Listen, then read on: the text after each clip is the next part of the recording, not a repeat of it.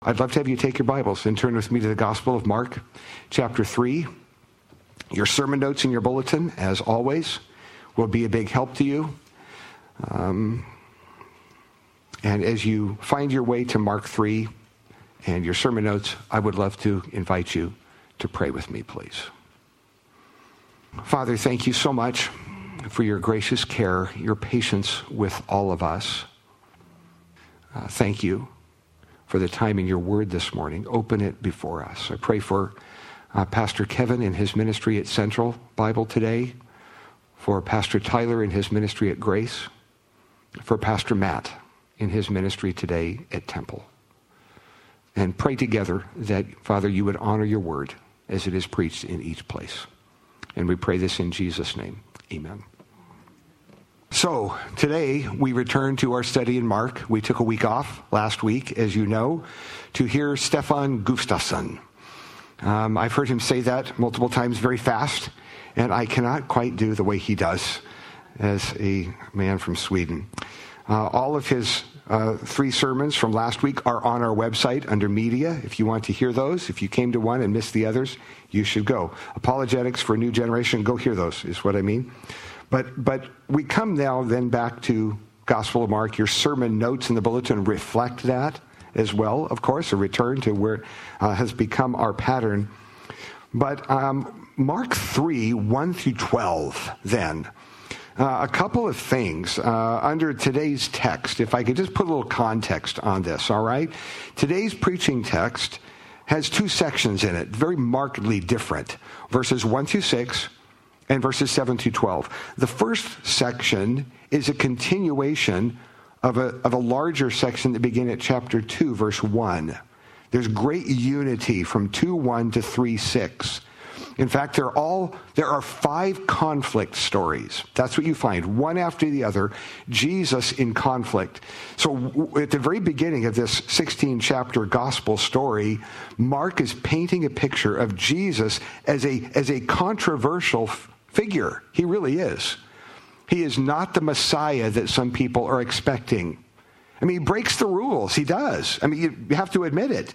I mean, they're expecting a human Messiah, not a God-in-the-flesh Messiah. Not one who comes and says, your sins are forgiven. Who says that?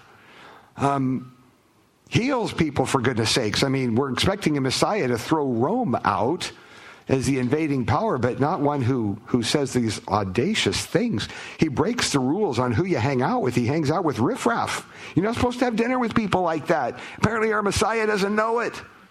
He breaks our rules on fasting.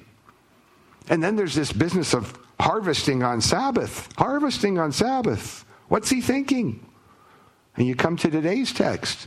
More of the same. He breaks the rules. Well, we get to think about this together. I'm going to read verses 1 through 12. I have all of this under the heading, as you see, do you have a hard heart? And I ask it about us, because what good is looking at the Bible if it's only about looking at some ancient people and saying, what was their problem? That isn't really the question of the day. The question is, what's going on with us? And frankly, do you have a hard heart? So we're going to talk about that today. Be prepared for me to meddle a bit with your life. Brace yourself. It's coming. But let's hear God's word. Chapter 3, 1 through 12. We read, again, Jesus entered the synagogue, and a man was there with a withered hand. And they watched Jesus to see whether he would heal him on Sabbath, so that they might accuse him. And he said to the man with the withered hand, come here. And he said to them, is it lawful on Sabbath to do good or to do harm, to save life or to kill? But they were silent. He looked around at them with anger, grieved at their hardness of heart, and said to the man, stretch out your hand. He stretched it out, and his hand was restored. The Pharisees went out and immediately held counsel with the Herodians against him, how to destroy him. Jesus withdrew with his disciples to the sea, and a great crowd followed from Galilee and Judea and Jerusalem and Idumea and from beyond the Jordan and from around Tyre and Sidon. When the great crowd heard all that he was doing, they came to him, and he told his disciples to have a boat ready for him because of the crowd, lest they crush him. For he had healed many, so that all who had diseases pressed around him to touch him. And whenever the unclean spirits saw him, they fell down before him and cried out, "You are the Son of God!" And he strictly ordered them not to make him known. God's word. Wow. All right. So, chapter 3, of course, is a continuation of the story. And you'll remember from all of your learning about the Bible through the years that when the Bible was first written, it didn't have your chapter and verse markings. Those were added later for convenience so that on a day like today, I wouldn't have to say, well, go a little ways in, further, and there on the left, it says sort of this, and you'd have to find it. So I can just tell you. And so chapters and verses, though added later, the way chapter 3, verse 1 begins, again, it makes it very clear it's part of the same story. Again, so conflict story number 5. Here we go. The tie-in is very, very clear. Now, if you look at the text, it's very interesting that Mark describes people that you know well. Verse 2, they. That shadowy group of people where you know them because you talk about them sometimes. You say things to someone else like, you know what they say? It's them. You know, they're all talking about me, our kids say someday. Everyone at school. Who? Well, you know, all of them. It's that shadowy group, them. Sometimes people say, well, what do you mean by them? Is it 12 or is it 2? And if it's 2... who cares? Well, we try to do that to our children. But in the text, this they is there for a bad reason. The they that is here, first of all, they're in the synagogue. Synagogue isn't the temple, you understand. Temple's in Jerusalem. We're up in Capernaum. So enter a synagogue. A synagogue is a teaching place. It's a Jewish teaching place. And there's this guy with the withered hand who, by the way, just to cast all the characters in their place, because he has a withered hand, he is ceremonially unclean. And as long as he's had the withered hand, that's the case. Now, we're not told a number of things. Like, what happened? Was this polio? Was he born with the withered hand? Was this a result of an accident as an adult? What's the deal? How old is he? How long has he been in this condition? We don't know any of that. All we know is his current circumstance. And, of course, as we are coaching all of us in our approach to inductive Bible study, asking questions of the text, which some of you are learning to do, others of you are maybe struggling to do, I'm going to give you some easy ones today. When we've asked you as leaders, hey, ask questions of the text, here are some. Who's the guy? What happened to his arm? How long has he been in this case? How old is he? What does it mean for him to be ceremonially unclean? Wonder what he does for a living. Can he work? Does he have a job that you can do with one hand? Was he a beggar? Those are all good questions to ask at this moment. Not saying there's answers, but it makes you wonder. You know, a certain publication has a phrase about this. It says, inquiring minds.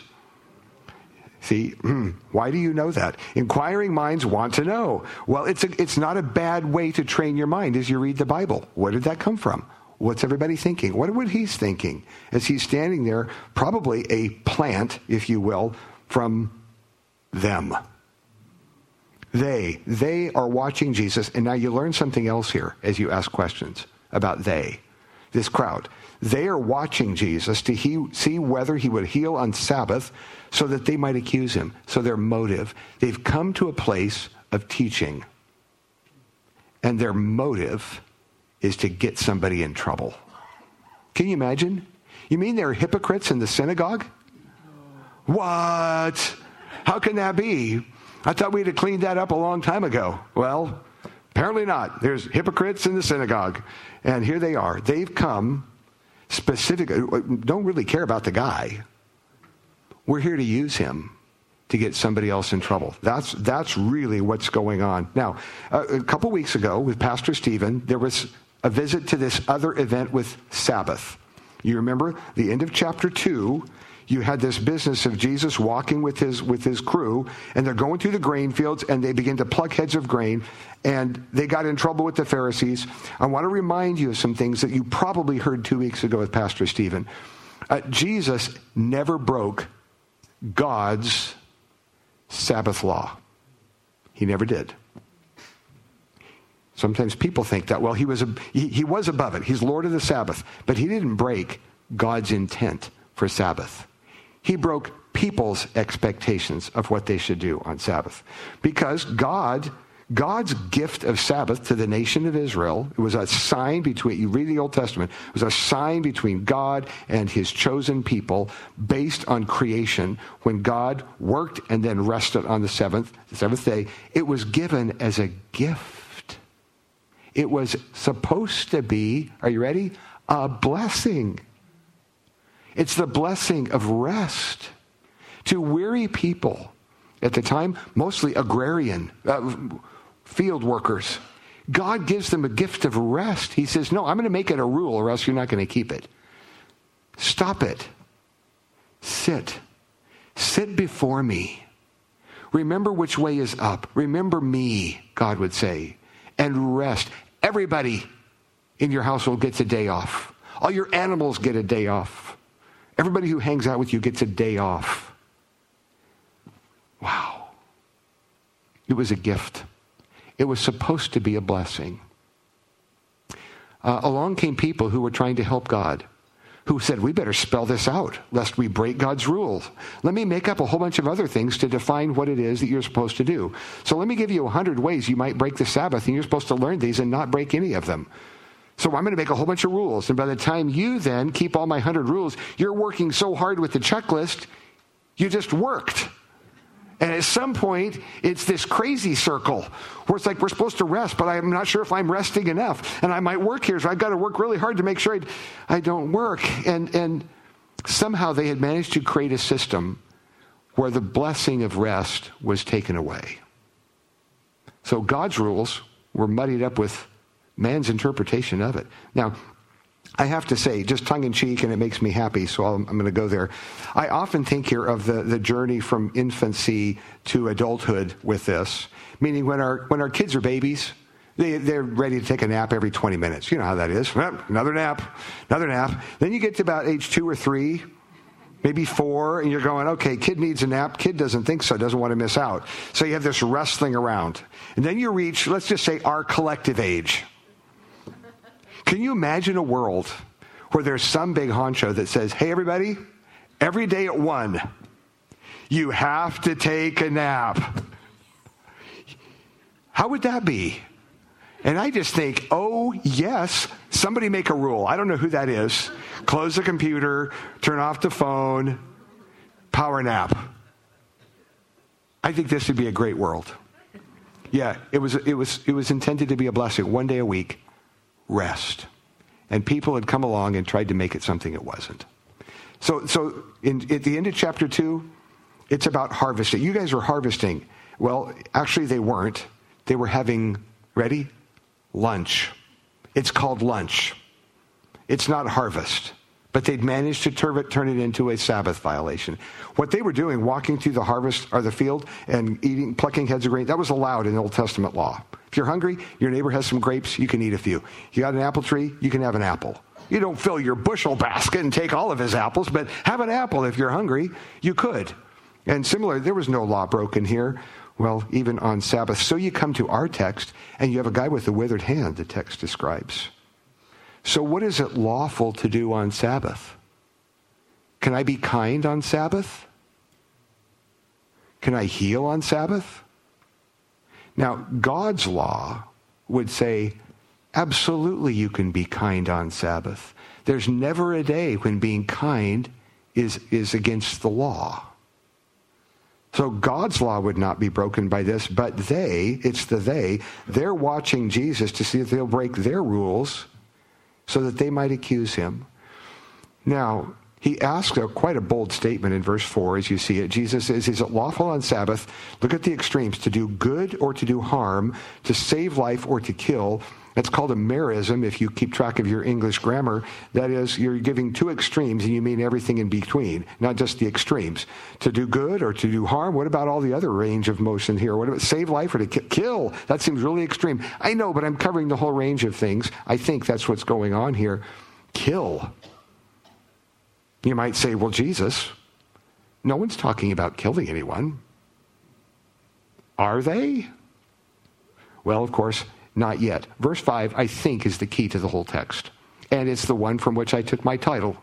And I want to tell you, there are three words that are used here that Mark uses. They're emotion-laden words, and this is the only time in the Gospel of Mark that these three words are used. Okay? So there's great emphasis here and powerful emotion. So you read, he looked around at them, it's the them again, with anger. There's the first, orge, if you like your cool Greek words. It's strong emotion. He's not slightly bothered. He's not just a little bit tweaked. No, this is anger, not sinful anger. Truly righteous anger. Grieved. It's another word used only here. Deeply grieved. I can't believe it. It makes my heart so sad. And seeing their hardness of heart. Cement. That's their heart. Those three words, used only here in Mark, strong emotion attached to all of them. He looked at them with anger, grieved at their hardness of heart. Now, I put on your notes here, this is a powerful and comforting statement. You might say, how in the world is this comforting? Well, I will tell you how this is. Jesus looks at their hardness of heart. He looks at injustice. Do they care about this guy who's got a physical need? Not a bit. How much compassion is oozing from their pores? None whatsoever. They're not eager to see Jesus help. They just have their eye on one target, which is to do somebody bad. No compassion here at all for a person in genuine need. Unbelief, oh yes, all the way. They're there to pick. They're there in a place that's supposed to be a place of learning about the things of Almighty God, and that's not why they're there, and Jesus is angry. And may I say, that's the right emotion for him to have, and it's the right emotion for you to have when you see something that is grossly wrong. Now, we quickly step to sinful anger, don't we? But I'm affirming to us that when you see something, whether it's in war or you name it, where there is injustice, lack of compassion, where you know that is just wrong, and you feel strong emotion, you are feeling a godlike emotion at that moment. Now, don't sin with it when you smack somebody or, other ways we can take it sideways, but I'm saying that core emotion is a good godlike emotion. Okay? In fact, there'd be something wrong with your heart if you saw some of those things and your heart was not that grieved at the hardness of heart. If you can look at certain things and not have a visceral, that happens to me too, where you see something and that is just not okay. And may I just commend you for that. Don't shy away and say, I shouldn't feel so strongly. You should. You should. Jesus provides a model here for what God feels like. People ask us sometimes, what does God think when he looks at the mess in the world, when he sees the disasters, things that we read on the news, the pictures we see or don't want to look at, when we see things globally, wars and rumors of wars, or when we see things much closer at hand? What does God think? Well, let me tell you, God in the flesh saw injustice and his heart was torn, and it made him angry. He was grieved. Okay? So how does God feel about that? We say about that to somebody colloquially, they express themselves strongly, and we say, well, how do you really feel? So how does God really feel? Like that. That's how he feels. Now, verse 5, of course, is that big moment, end of verse 5, he says to the man, stretch out your hand. He does it. Now, again, questioning the text, your Bible study methods, the text is silent on the impact of the guy. We don't know where he came from and what his problem was, how he got there. We also don't know how he feels at the end of verse 5. If you're asking questions of the text, remember, community group stuff, asking questions of the text, wonder how he feels right now. How do you think he feels? It's not in the story. It's not the main point. So Mark leaves it out completely. How's he really feel? Well, ecstatic. This is great. If you've been one-handed for how much of your life and suddenly it's well, this is outstanding. I mean, does he run from the room immediately, bolt for home to tell anybody he loves, look? Does he go out and pick up something because he can? I don't know. Was there feeling in his withered hand? I don't know. Maybe for the first time he can feel something with whichever hand it was. We don't know. How's he really feel? Ecstatic. Overjoyed. What words do you have in your thesaurus for this moment? This is great. So the contrast should grab you. Okay, this is a story about real people. So you go from that moment for him, his hand is restored. And verse 6, it's a grinding halt. It's supposed to catch you by surprise. It's supposed to be a stark contrast. So I hope you read the story that way. Because verse 6 comes along. And instead of elation and awe and wonder at everyone in the room, the Pharisees, it's the them, they back in verse 2, them in verse 4, and they as well, it's them. The Pharisees went out and immediately, Mark's favorite word, immediately, it sounds like it was right there, perhaps even the same day, they held counsel with the Herodians against him, how to destroy him. Now, I'm on the second side of your sermon notes, where I'm saying there's tremendous irony in the question Jesus asks, of course. The critics are offended at Jesus doing good on the Sabbath, and they immediately take counsel on how to kill him. Do you see any irony here? It breaks my rules for Jesus to be nice. We should kill him. That doesn't break Sabbath? So murder plots are out, but being kind is. What kind of weird rules have you come up with? It's those kinds of things are supposed to catch your attention as you read the text. All right? Wow, that's on Sabbath. They're going out on Sabbath and they're planning to kill somebody? Wonder how they justify that. That should catch your attention. Another thing that should catch your attention is who's talking to whom in verse 6. The Pharisees, who are a right-wing religious group, they go out and they hang out with the Herodians, who are a secular political group. And this is a really, the analogy quickly breaks down, but you get my point if I said this is a group of MAGA people calling the Bernie Sanders camp and saying, let's have lunch. That's what it is them looking at each other going, excuse me, hello? I think you just said you're a MAGA person. You want to hang out? Okay, what's up? Well, we want to kill somebody. That's what it comes down to. We think we need you people on our side to go get this Jesus figure. Wow. Now, I promised you that I was going to meddle with you a bit. So here goes. Next bullet point. People with hard hearts often nitpick about details and rules, and they miss the main point. They miss the point entirely. People who nitpick. Now, by nitpick, I'm meaning something about the heart behind it. Sometimes details and rules matter a lot. If you're an engineer and you build houses or skyscrapers or something else important, I'm really glad you're into details and rules. Knowing the stress test on a bolt or screw or something going into airplanes, I'm really glad somebody really pays attention to details. That's not what I'm talking about. This is about paying attention to the details of other people's lives that really aren't your business. Or finding fault in areas that aren't yours to think about. Or seeing somebody else sin in ways that maybe you haven't. And finding your heart saying, whew, boy, bad on them. Good thing I don't sin like that. Does your heart ever respond like that? Lord, thank you that I'm not like that person. They're really bad.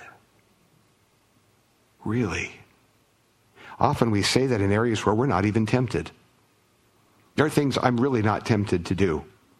I walked into a Sunday school class today and somebody saw me coming and said something to the teacher about, you know, if somebody stole a car, like even if Pastor Jay stole a car, he'd go to jail. So I came in and it was like, oh, well, hi. And they said, well, don't steal cars.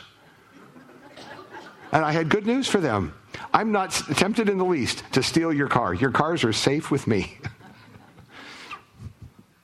So it's pretty easy to judge people who steal cars. What a dumb thing to do. But what about the areas where I'm tempted? We tend to pick on others and give ourselves a pass. Now, the point then in this particular case, in this text, would be this. Someone is in your midst, here in Mark 3, who can heal sick people. He can heal sick people. Do you suppose you should find out who it is before you kill him? Should you maybe find out what power he has or where he came from? Just maybe before you throw him out because he breaks your rules. Should you find out who the guy is? Maybe? That's the point. But they're busy saying, oh, he doesn't check off all of my boxes. Must be a bad guy. Hard hearts. People with hard hearts miss the point often. Now, I want to explain my last line here. I put rule keepers here. Rule keepers often struggle in the presence of grace. And I put it in quotes because I mean something very specific by this. When I say rule keepers, I don't mean people who obey the Bible. That's not what I mean. By rule keepers here, and putting it in quotes, I mean people who are more intent on the letter of the law than the heart behind it. They're more figuring out where you put your foot across the line. They have no intention of loving Jesus. They just want to check out how you don't. That's what I mean by that. Rule keepers often miss the point of love of God and love of your neighbor, and they can miss the point. Rule keepers often struggle in the presence of grace. That would be a phrase you can think about, knock around, disagree with, discuss its limits in your community groups. You could say, you could add to that, yes, but. Go ahead. Have at it. I wrote it so that you would nuance it. Just don't be a rule keeper, okay? As you do. Otherwise, you'll break the point. People with hard hearts often miss the point. I want to go to the next paragraph just very briefly. Won't be nearly as long as the first, because it's interesting. In verses 7 through 12, there's no specific person mentioned other than Jesus. It's all about the crowd. It's like one theme. It's all about the crowd. Jesus withdraws with his disciples. It's like he's trying to get to a place that's perhaps more remote, as I note on your sermon study guide. Attempts to withdraw. This happens at other points in the Gospels. Leaving Capernaum, probably for areas further north and east, is likely. The Sea of Galilee, the insistent crowds won't leave him alone. The crowds, as I mentioned to you in a previous sermon, in the Gospel of Mark, the crowds tend to be a problem. They rarely are a crowd of people with faith. There may be some people of inquiry or faith or seekers in the midst of it, but the crowd itself routinely gets in the way of people of genuine faith. As here, it's like there's a danger to Jesus, this crowd. They're pressing on him so much. In verse 9, there's concern that they might crush him. People who have come with specific needs are trying to press around him to touch him. Verse 10, this is an oppressive setting. This is similar to the crowd back at the beginning of chapter 2, where you have that lame man being brought to Jesus. They can't even get to him. They have to break a hole in the roof to get this guy to Jesus. The crowd, frankly, is in the way. Okay? The crowd is in the way. So it's kind of fascinating to watch what's going on. Jesus is attempting to teach, to be with people, and there's a crowd that presses in amongst them. So these are interesting things to think about when you study the Gospel of Mark. Now, I mentioned to you as well, there's this moment, verse 11, where the unclean spirits see him, they fall down before him and cry out, "You are the Son of God." You'll remember in our previous study, beginning first time in Mark chapter 1, when we set out on our study of the Gospel of Mark, I mentioned to you, chapter 1, verse 1, Mark says, the beginning of the gospel of Jesus Christ, the Son of God. So that title is used of Jesus there at the beginning. Then you get to Mark 15, and you have the centurion when Jesus dies, who says, surely this man was the Son of God. But in between those two bookends, you have only the term Son of God showing up on the lips of demons. Isn't that interesting? Huh. Wow. Yeah, well, yeah, you find it in different places. Son of God, Son of God. So in this case, it's not that the statement is wrong. Of course, certainly not said with worshipful intent. And it's never Jesus' intent that demons would be his evangelists. But he orders them not to make him known. I put here on your sermon notes the statement here from the Pillar Commentary, one of the ones that I showed you on that first Sunday of our study, one of the ones that I routinely read. I appreciate it. It's a good scholastic type read. But this statement, some scholars suggest that the demons exposed Jesus' identity, perhaps in order to escape his authority over them or to rob him of his strength and prevail over him. So kind of like, one up, kind of like I'm going to make myself equal to you by saying correctly who you are. Perhaps that's what's going on, perhaps not. But it would seem that that's the case. So I'm saying to us today these two things in verses 1-6. People with hard hearts often miss the point. And, as in this last section, people with hard hearts often like a good show. They often like a good show. There's people gathering. They have their own agenda. They've come for their own purposes. Some of them really people with need. But they seem to like a good show. And they come. I'm saying there's no evidence in the text, as with others, a text with the crowd. There's no evidence that they had a soft heart to hear the truth. Contentious, in the way, pressing around Jesus. I want to say this today as you come toward that conclusion of responding to God's word. I told you at the beginning, I was going to ask about your heart. I was going to ask about your heart. Do you have a hard heart? Are you sensitive to the things of God? Responsive to the Spirit of God? Responsive to the Word of God? Is it you? Do you have a hard heart? When others break God's laws, what does your heart say? Is it a heart of compassion and a longing for them to be reconciled to him? Or is that thing in you that says, oh my, Lord, I'm so glad I'm not like them. What is your heart like? And I just would love it if in your own life this week, today, the days ahead, if you did a little bit of checking in with God on what's going on in your heart. Lord, where's mine? Where's my heart? I want to have a sensitive heart to the things of God. I want my heart to be guided by the Spirit of God, responsive to the Word of God, lined up with the gospel. I hope you know Jesus today. Core message of the Bible is that Jesus Christ left the glory of heaven, went to a cross, bore your sin and mine on the cross, died in our place, rose from the dead, ascended to heaven, coming again.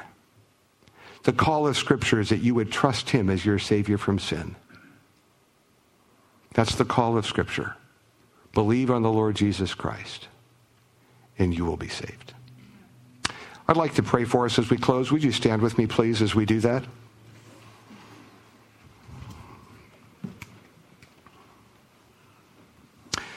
Our Father, I thank you today for the Word of God.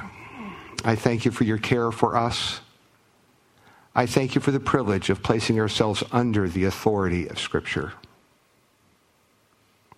I pray for your people here as we head out into another week, those that were with us at our earlier hours and those here now, those who have listened online, those who will join us later.